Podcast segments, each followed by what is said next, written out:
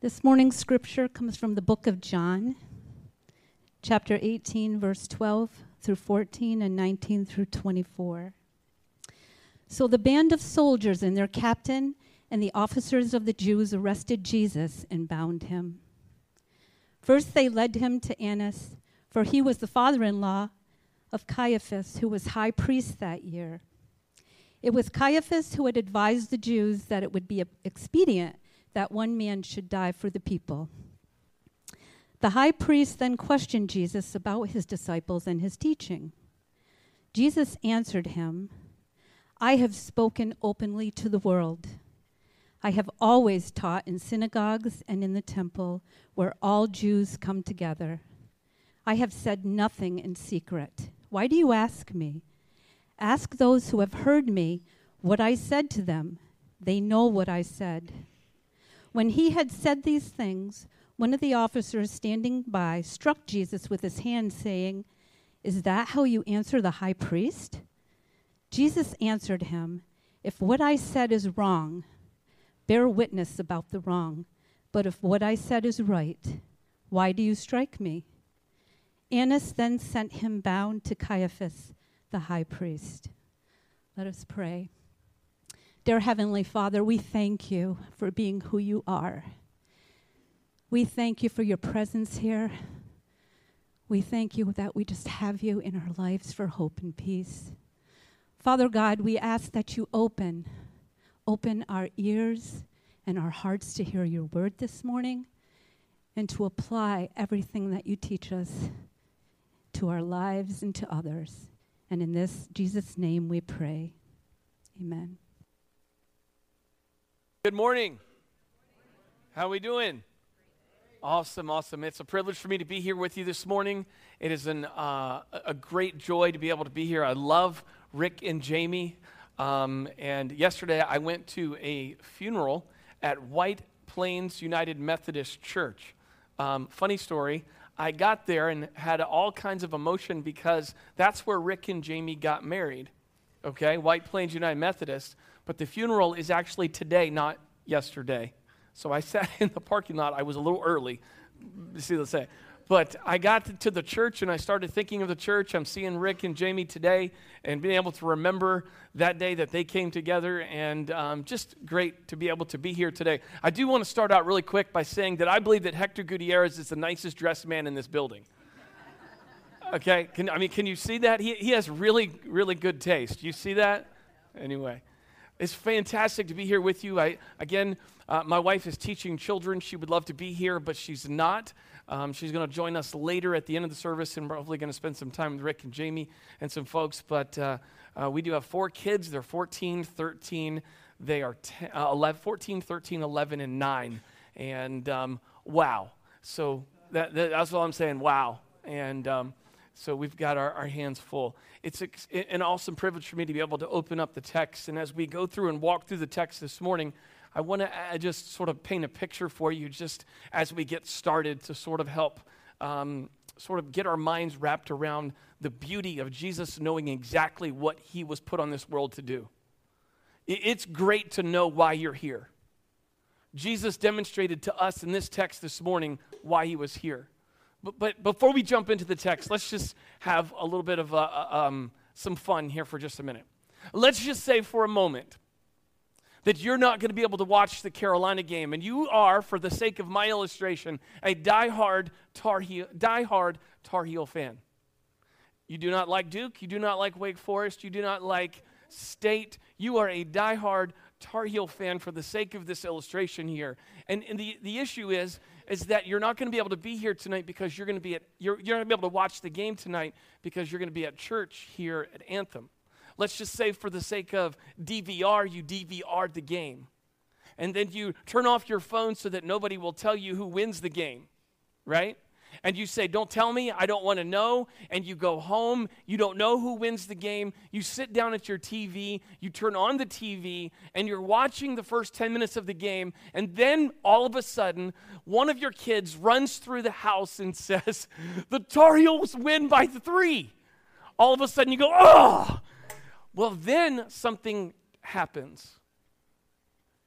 You know the outcome and you start to relax.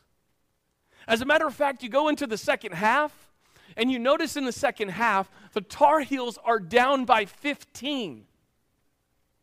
But you sit back with your hands behind your head, your feet on the ottoman, and man, you are cool as a cucumber. Why? Because you know the outcome. Because things change when you know the outcome, right? And what Jesus is demonstrating in the text that we have this morning, and really in all of the gospel and all of life, he's saying, hey, listen, I want you to know the outcome so that you can calmly, passionately, and boldly do what I've left you here to do. You see, the, the greatest thing about it is you can sit there and you can watch the game. You can watch that game, and you can see a bad call by the referee. They, the team gets a plus four. They, they hit a three pointer, and Kentucky gets a three pointer, and they get fouled, and it's a four point play. But guess what? There's three minutes to go in the game. You're still down by 15, but you just found out that someone told you that the Tar Heels win by three. You're like, I'm cool. I don't know how they're going to do it, but I'm cool. Why? Because you know the outcome. And what we need to understand before we even jump in before the day, is that God's desire and one of the purposes of sending Jesus is to send Jesus so that we would understand and we would rest in the final outcome. Jesus knew where he was going and what he was going to do. He was preparing that way for the folks of the time and even preparing us. And so, as we look at this text, and maybe quite possibly we have questions over why didn't Jesus respond this way or why didn't Jesus respond that way, I, I want to encourage you to relax and rest in the outcome because you know it. Rest in the victory, right? Rest in the victory. So, we're going to jump in and take a look at our text, and we've got really three people and what I sort of want us to do right now is we, we've got to take a look at three questions that I think we're going to answer today. Three, three questions that we're going to answer. And, and the first question that I want us to answer is Who are the accusers? Because in, in the text, as you introduced last week, we know that Jesus was betrayed by, say it with me, church, Judas. He was betrayed by Judas. It was some trumped up charges. Jesus is bound he goes before the high priest.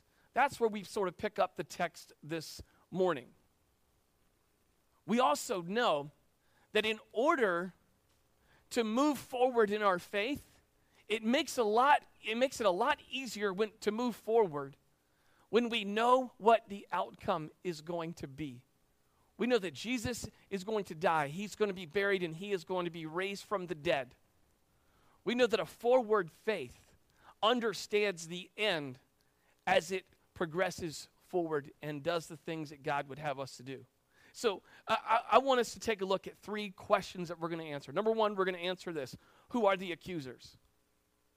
Number two, we're going to answer Is this really a trial? I think it's important for us to understand, based on Jewish law, why this was not really a um, this was a trumped up trial. Let's put it that way. All right? Trumped up trial. And then number three, how does Jesus' response cause me to move forward in my faith? I, I like the illustration that Rick provided with me. Maybe he used it last week. If you take a look at a boxer, a boxer is successful when he's moving forward in the ring. Okay? A boxer is successful when he's moving forward in the ring.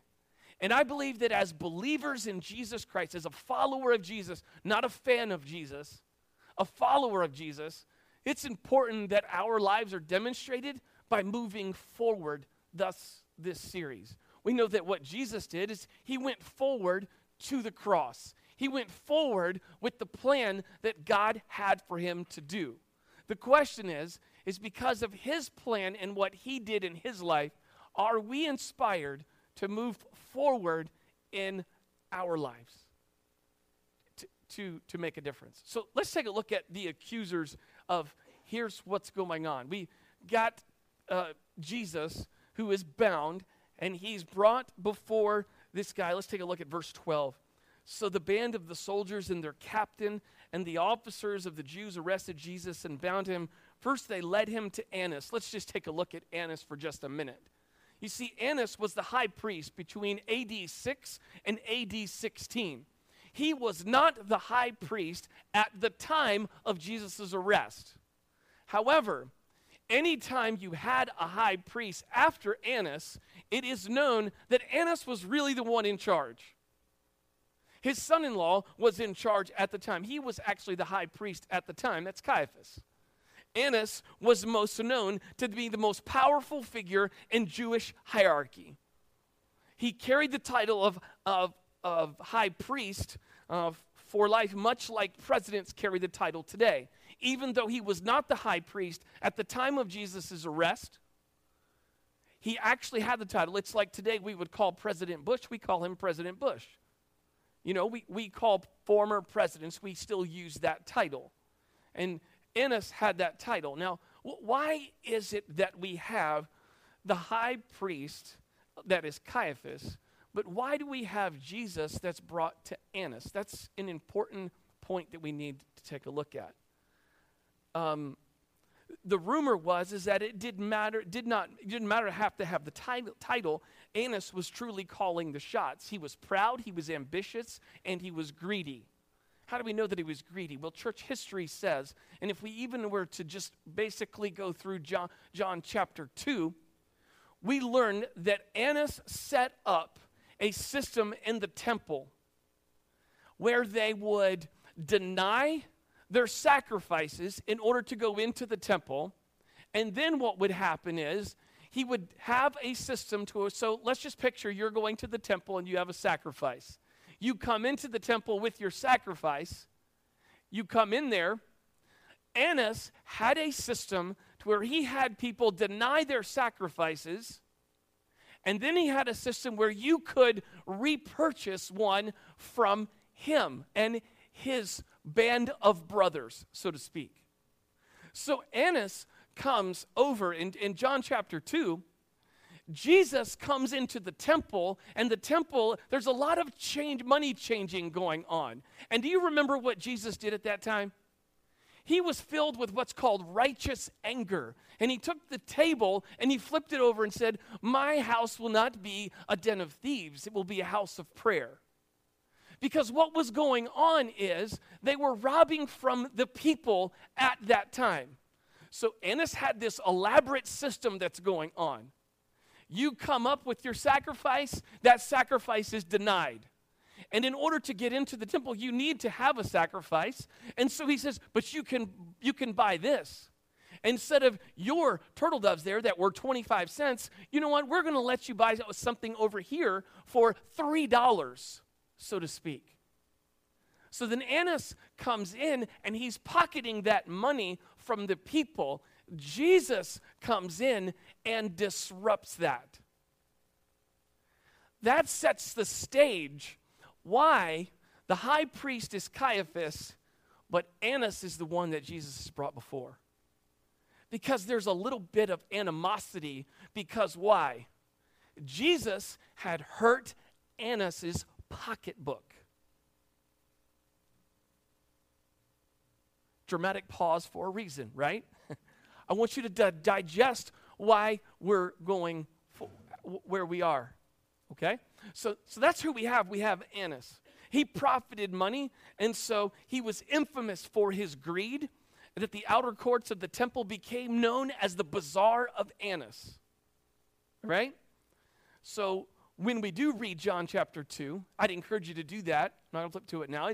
He flips over the tables and, and disrupts this money making or this Ponzi scheme that Annas had created outside the temple. So it would be safe to say that Annas did not like Jesus very much and wanted to do whatever he could to sort of get back at him. Would you say that? Right? Okay, so, so now we have Annas as the, one of the accusers, and we would basically say he's pretty sum, uh, we could summarize him as saying he's someone who is rather greedy. In, in the scheme. So let's take a look at who is the next person that we, we see in the text is they led him to Annas, for he was the father-in-law of Caiaphas, who was the high priest that year. So again, what I'm saying is Caiaphas is the high priest, Annas is a past high priest, but he jumps in because he wants to get back at Jesus. Caiaphas comes in, and it says this Caiaphas, who had advised the Jews that it would be expedient that one man should die for the people. In order for the Sanhedrin, the Jewish Council of 70, to remain in charge, the, Jesus had to die for the people. It was Caiaphas's idea for that to take place. Caiaphas comes in and says that that's what should take, take place. He advised the plan that one should die for the Jews, John 11, 49 and 52. He proposed this plan, like I said, to save the power of the Sanhedrin, and he was appointed the high priest in AD 18, and he held that position until AD 36. The next person that we have in the text, if we go on to verse um, 22. Uh, I'm going to start reading in verse 21. Why do you ask me? Ask those who have heard me what I said to them. They know what I said. Verse 22. When he had said these things, one of the officers standing by struck Jesus with his hand, saying, Is that how you answer the high priest? So, setting up who we have here, we have Annas, we have Caiaphas, and we have this officer. Well, what did this officer do? The officer was, a, was, was taking care of um, taking care of his boss. He was protecting the former high priest of Annas and the current high priest of Caiaphas. This man, this man who they thought was he, he was in, he was insulting um, insulting their boss. Jesus was insulting Annas and Caiaphas. And so, what does this man here do? We have um, Annas, who is incredibly greedy. We have Caiaphas, who has a plan. And we have this, I don't know, we'll call him a crook. And he's an officer. And what does he do? He strikes Jesus across the face. And that's the setting that Jesus is in. And the reason I set it up like this is because I really want to show you the unbelievable mistrial that this should be awarded. Because this really wasn't a trial that should have been had in, in the terms of having a trial. Let, let's, let, let's, let me ask this question Is this truly a trial? First, Jewish law says that you cannot have a trial at night with a sentence as well. It cannot be at night.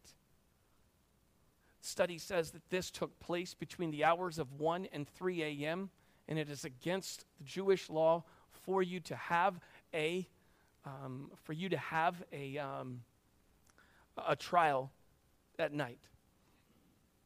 Number two, uh, the, the arrest was the ro- result of bribery. Uh, we learned that last week, I'm sure, with Rick when he went through 18, 1 through 11, and that text as well. And then uh, number uh, next one I, I would say is that Jesus asked to incriminate himself. And so let, let me work through this one just a little bit here. It is completely against Jewish law for the accuser to be asked to defend himself with first a witness who has to be the who has to accuse him. Jewish law basically said the defendant in the case is not allowed to speak. He is only to be, he is only to speak after the charges have been launched against him. And so let's, with that in mind, let's take a look here. The high priest then questioned Jesus about his disciples and his teaching. So they asked Jesus, they were questioning Jesus about who are your followers and how many of them, how many are there of them? And uh, what are you teaching? And then Jesus answered, I have spoken openly to the word. I have always taught in synagogues and in the temple where all Jews come together. I have said nothing in secret. Why do you ask me? Ask those who have heard me what I said to them. They know what I said. Jesus knows fully the law. he knows that they're supposed to have someone there to accuse him, and then he responds to the accusation. That's not what takes place here. They want to try to trap Jesus into something. They first ask him, Who are your followers? Number one, and then, Who, what are you teaching? Now, I have, a, I, I, I know what we're doing here is we're looking what it looks like to have a forward faith. But I want to say, jump off just for a moment and say something very personal and practical for you as Anthem Church, as you rally behind your pastor. And I want you to listen really carefully. The question they said in this text is the high priest then questioned Jesus about his disciples. Every single pastor in America is asked the question how many people are coming to your church? And as a pastor who planted a church for five years, I want to encourage you to encourage him as he wades through that question. Do you hear me? They're asking who's coming? Who are your followers? Who are your disciples? As an application of this text for you at Anthem Church right now, we fight hard as pastors to minister to who is there, not to who isn't there. And we need your help. Rick needs your help to fight with him and for him, to not get so distracted in who isn't here, but to celebrate the goodness, the grace, and the movement of God for who is here. So I am begging you Listen to me. I am begging you and I am encouraging you to text him, write him, call him, and let him know I'm with you. Because here's the question a lot of times that we get as leaders who's coming? Who's coming? Yes, numbers tell us a lot about the forward movement of the faith. But you know what? Nothing can change the forward progress of your pastor when his people look you straight in the face and say, I'm with you. I got your back. I am a disciple of the Most High God. You are my under shepherd, and I'm following you. From a guy who had a church for five years, I'm encouraging you to do what you know you should do so that Anthem Church can run and be a forward acting church. Okay, now let's jump back in to the text as we go. So they're asking the question, who are your followers? And who are who are your followers? And what are you teaching? Man, we could look in John chapter um, uh, the whole book of John and say everything that Jesus has been teaching. And it's a beautiful, beautiful thing. And so when we take a look at how is this not a true trial. A trial has to take place during the day. A trial has to take place with an eyewitness. They have to accuse the person, and then the, the one being accused then responds. They're trying to trap Jesus by talking about what he's teaching and who his followers are. Um, they try to get him incriminated, and it is um, a, a sentence of capital punishment could not be carried out until 24 hours had passed. And what was going on at this case is they were trying to railroad this through. Now, how, how do we put all of this together? When we take a look at the text, how do you and I get the application from this message to have a forward faith? And I've got two things that I want to share with you. We're going to flesh these out together. How, how do we have a forward faith? Because, see, here's the deal the, the Bible says run and not grow weary. So that's forward, right? The Bible says walk in the light of the word. So we want to walk, that's going forward. And sometimes we go back. But at the end of the day, cumulatively, what we want to be saying is we want to be saying that since Jesus went forward, even in this trump, these trumped up charges, he understood that it was His will and God's will for Him to go to the cross so that you and I could have the freedom to say, I'm walking forward. And if we're not walking forward, if we're not walking forward, then why not? We live in the United States of America and we have can own as many Bibles as we want to and read them anytime we want to, right? We have the opportunity to talk about Jesus whenever and when and however. Here is the key that I want us to see is how can Jesus' response cause me to move forward in my faith? How can Jesus' response cause me to move forward in my faith? N- number one, number one, a forward faith is not a secret faith. A forward faith is not a secret faith. I, I want you to take a look at um, verse 19 and 20. I'll read that one again. Just take a look at 19 and 20. The high priest then questioned Jesus about his disciples and his teaching. Jesus answered him, I have spoken. I want you, church, to say it with me. What does it say? I have spoken openly. Okay, I've spoken openly to the to the who? To the world. All right? I have always taught in synagogues and in the temple where all Jews come together. I have said nothing in, say it with me, church, secret. I've never said anything in secret. And I believe that one of the demonstrations that Jesus is teaching us right now is that a forward faith is not a secret faith. A forward faith is not a secret faith. Okay? Uh, Jesus had a plan. He taught, he healed. He made the deaf to hear, the lame, the lame to walk, the, the blind to see, the, the mute speak, and he did not do this in secret. He stands before this small group of accusers and tells them what he has taught and has what he's taught for years. He's taught them in front of everybody. And this is what he has said in John chapter 3. He said, I'm the, he, John chapter 3, he said, uh, For God so loved the world. Okay, and then John chapter um, 14, I am the way, the truth, and the life. No one comes to the Father except through me. In John chapter 11, he said, I am the resurrection and the life. And John chapter 8, he said, I am the bread of life. And I mean, he just kept going on, referring to it and reminding people over and over and over and over again this is who I am. And because of who I am, here's who you can be. You can be a child of me, you can be a child of the king.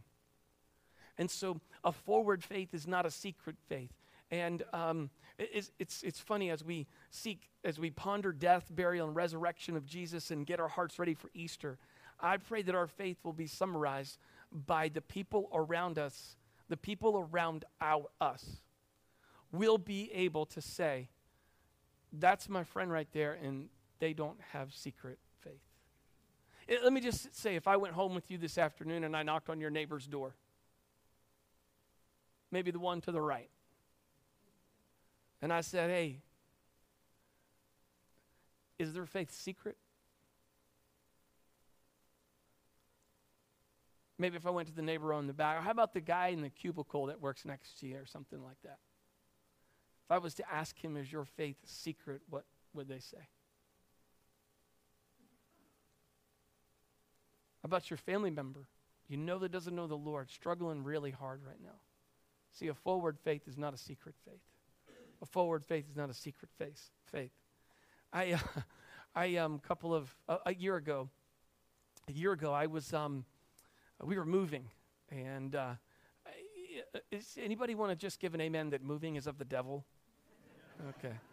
I just would like to get amen past the. Pl- I mean, hallelujah. You know what I'm saying? Moving is literally of the devil. It's like, man.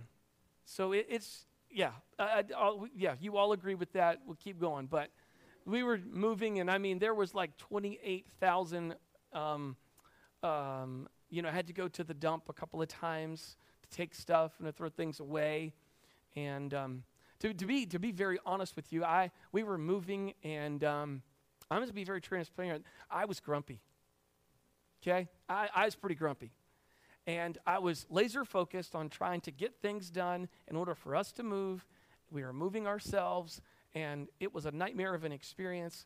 But this particular day, uh, on Friday, I had a lot to get done in order for the house to get out of, we had to be out of the house by Monday.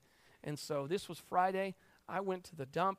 I got to the dump and I was throwing some things around, th- things away, and I met this guy named uh, I met this guy named Jerry, and um, we had small talk together and a little bit like that. And he was looking through some of my stuff, and um, he worked at the dump. He worked there, and and so I was throwing this away, and he was helping me move some things, and and and and the, the Lord laid it on my heart to to just say God bless you and get in my car and go home. That's that's really what I want to do. I felt like that the Lord was saying, you need to share the gospel with him. You need to encourage him in his walk with the Lord. And uh, I was like not open to that really at all.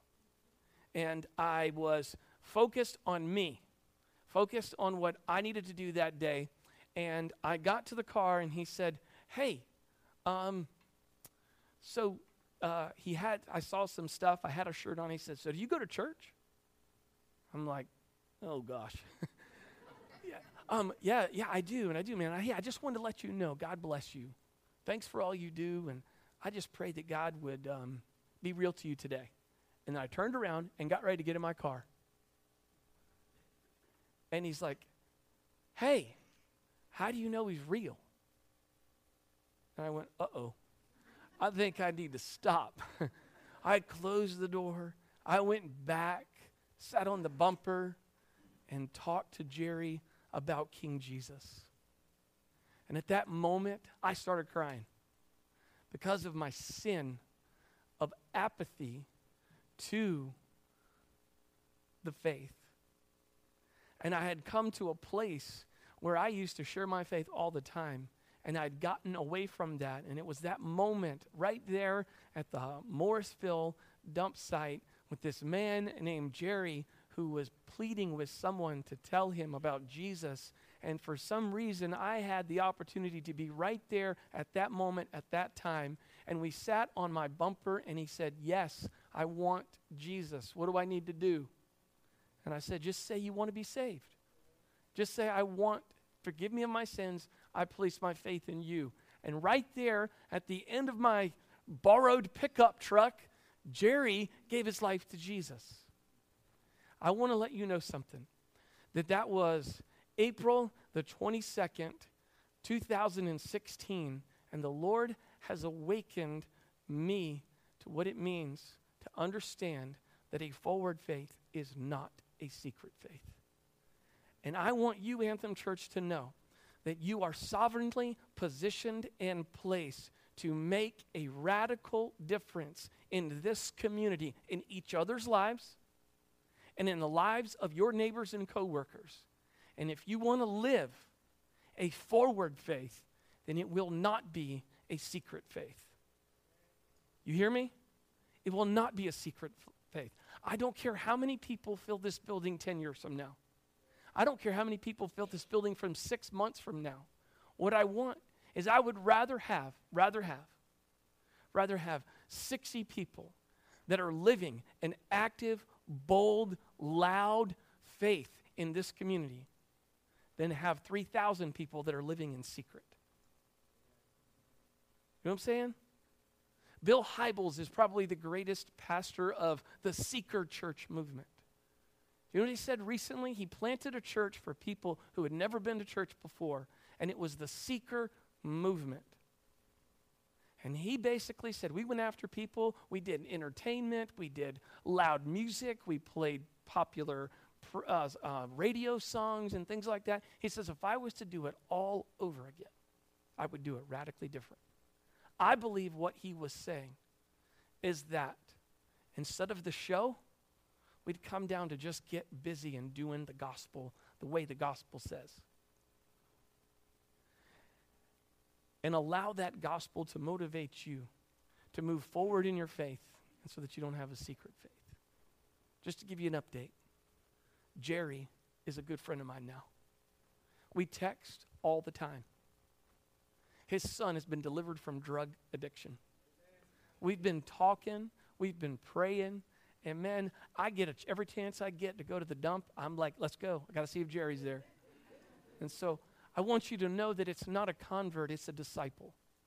Okay? Make sure you understand. Go and make disciples. It's not go and see people say a prayer. It's go and make disciples. That's your mission. I know your pastor, that's your mission. Okay? Jesus is, Jesus is demonstrating to us that a forward faith is not a secret faith. Next thing, number two. Number two. A forward faith is being led by the Spirit of God. A forward faith is being led by the Spirit of God. I, I, I want to. I want us to be able to see this is really going to be important for us married folks in here, okay? To really understand the way that Jesus responded, did not react. Okay? So when we take a look at Jesus' response, we, um, we, we, we have to, let me, let me back up just a minute. There's two words I want you to see react and respond. Okay? Let me just make sure you understand something. React is in the flesh. Okay? Respond is in the spirit. Okay? React is in the flesh, respond is in the spirit. We see Jesus who is fully fully man yet fully God. And we see the full the, the full gospel, the full Trinitarian God represented in this text here by the way that he responds. Because he is right but knows his purpose, how does he respond? He responds beautifully. I have spoken openly to the world. I have basically just this beautiful, beautiful um, sound in my mind as I read those v- words. There's no tone problems, there's no anger problems here, there's strength in his voice. What the word that I would say to you is the word meek. Meekness is power under control. It is power under the Spirit because meekness is a fruit of the Spirit. And here is the difference. If you want to live a forward faith and not a secret faith, okay? And if you want to live a forward faith, you have to live that in the Spirit of the living God. A lot of times, what we're doing is we're living things out of the flesh, but we're not living out of the Spirit. The Spirit of the living God, Acts chapter 1, verse 8 says, You shall be my witnesses when the power of the Holy Spirit has come upon you. That word power is the word in Greek is dunamis, which is where we get our English word dynamite. The power of the Spirit that is given to us to live this life and to respond, not react, is only possible in the flesh, only possible in the Spirit, not in the flesh. If we want to be able to respond the way that would honor God, then we must do so in the Spirit, being filled with the Spirit. Picture this like a reservoir. You've seen a reservoir. The reservoir has an overflow. Every reservoir in the world has an, has an overflow. And so what happens is the reservoir is filled up, and then there's an overflow, and that's where it overflows and it disperses the water, right? And it has an overflow, and it does what it's supposed to do. It overflows. Your life is to be like a reservoir. So where then the God of the universe watches you and sees you, and you ask God, fill me with your spirit. You're indwelt with the spirit when you get saved. When you say yes to Jesus, the spirit of the living God lives in you. Then, when you give your life over to Him, you are filled with the Spirit. You are filled with the Spirit. And thereby, when you're filled with the Spirit, what happens is you are able to walk and respond, not react. Husbands, we need to know that, right? We don't have to be right all the time. If you have a teenage daughter, be careful. Okay, I'm talking to myself. so we, we need to be careful. So here's what we see in here by learning a lesson from Jesus. When we take a look at what Jesus did, we, we see that a forward faith is not a secret faith, but we also see that a forward faith is being led by the Spirit. I, I love this. He, he did not get loud. He did not throw anything. He did not bite anyone. Okay, quick story. Thanksgiving Day, my 11 year old bit my 7 year old. I wish that I had responded. I, I, I, reacted. Okay, Thanksgiving Day in front of my brother's kids and stuff like that. He, uh, Jesus, he did not curse. He did not laugh it off. He answered calmly. He asked for a witness to his teaching. He asked the officer to justify the hit across the face. Could you please justify why you just did what you did? Why? Because he was calmly calmly, demonstrating to us how to be led by the Spirit of the living God, which is possible.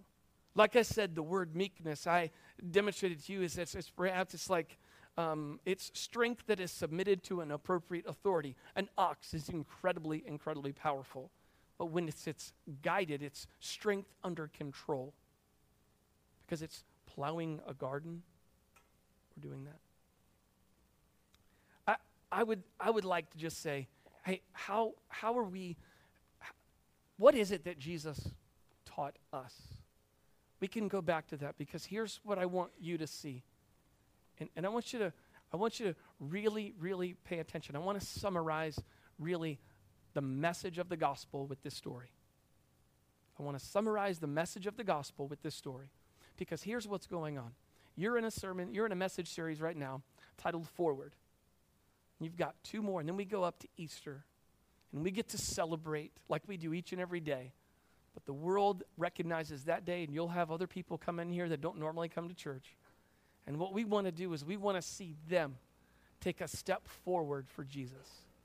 My prayer for you, ever since I started coming, knew that I was coming here, was that I would pray that every single person in this building today would take one step closer to Jesus than you did before you, before you came in. I was hoping that every single person in here today would say, I want to take one step closer to Jesus.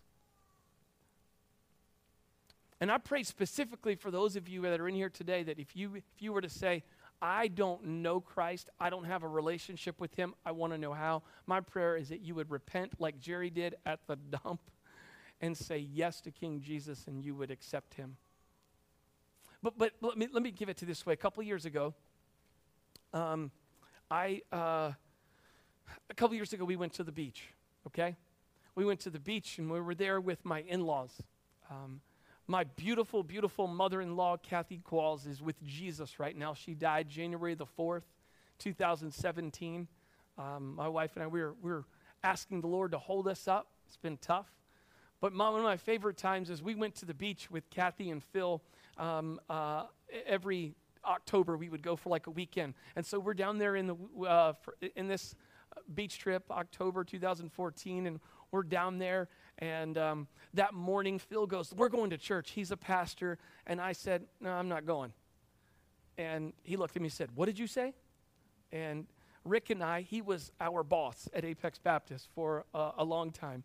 And I just said, hey, I get I don't get many Sundays off. I'm just I'm not going to church. Well, he got up and went to church because he's more spiritual, and um, and uh, I took my family and I took them out to I took them out to the stairwell and I said we're going to have family church. We're going to have it in the stairwell, and uh, I stood up on the um, part of the steps steps in a ten story high rise building.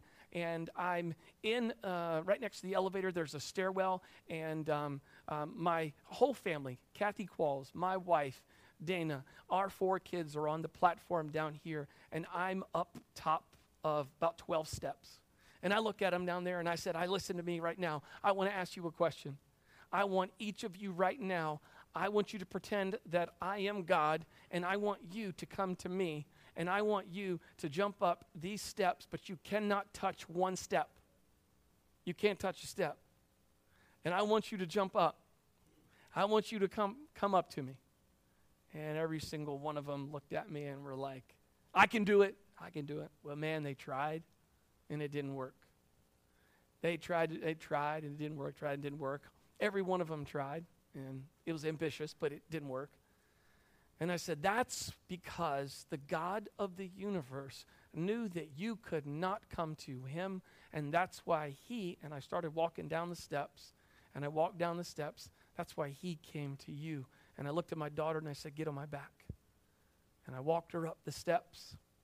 And I said, You know what he did? He came back down for you, Jake. And I put Jake on my back and I brought him up. And I went down and I put my son Andrew on my back and I brought him up. And I went down and I got Luke and I brought Luke up. And I went down and I got, I got my mother in law, who was 67 years old. I put her on my back and I went up the stairs and she went, Woo! And climbing up the stairs. And I sat her on that platform. I went down and got my beautiful wife and I brought her up to the steps. And I said, What did you learn? What did you learn? She said, Jesus. Molly goes, Jesus came for me. And she, Luke goes, Jesus came for me. And my mother in law, Jesus came for me. And my wife says, Jesus came for me. And one by one, they were going, He came for me. He came for me. And I'm here to tell you, yes, He did. He came for you. Now, listen to me. Listen to me. Just because He came for you, that means we cannot have a forward faith and be quiet. It's impossible. It's impossible. So, how do you answer the question? A forward faith is being filled with the Spirit of God and going where He will take you, regardless of the diagnosis, regardless of the loss of a job, regardless of the sickness, regardless of whatever. It is saying, I am led by the Spirit of God and I'm walking forward and I'm not going to walk in secret. He came for you. Please don't ever forget that. How do you receive that? You repent and you believe, and you will be saved. As we sing, you sit and you think about that. But you sit and think are you too quiet? And what needs to change in order for you to be more vocal? I love you, Anthem Church. I love you, Pastor. I'm praying for you. Let's pray. God, we love you, grateful for you, thankful for you. And uh, just grateful to be able to stand before these people and to be able to share and teach and pray that you would be glorified. We thank you for our music that we were singing, with the kids who have been taught. We thank you for um, the word, and we thank you, Lord, for, G- for Jesus who demonstrated to us, who demonstrated to us what it means to not live in secret I pray that we would be a church, that the Anthem Church would be a church that is characterized not by secrets, but by boldness. I pray that they would be characterized by a forward faith of power, of boldness, and being filled with the Spirit. We love you, God. We thank you. We're here to celebrate you, we're here to worship you be with their each individual celebration. And God, if there's anybody in here right now that doesn't know you, I pray that they would not get in their car and go home until they settle that deal about where they stand in regards to eternity.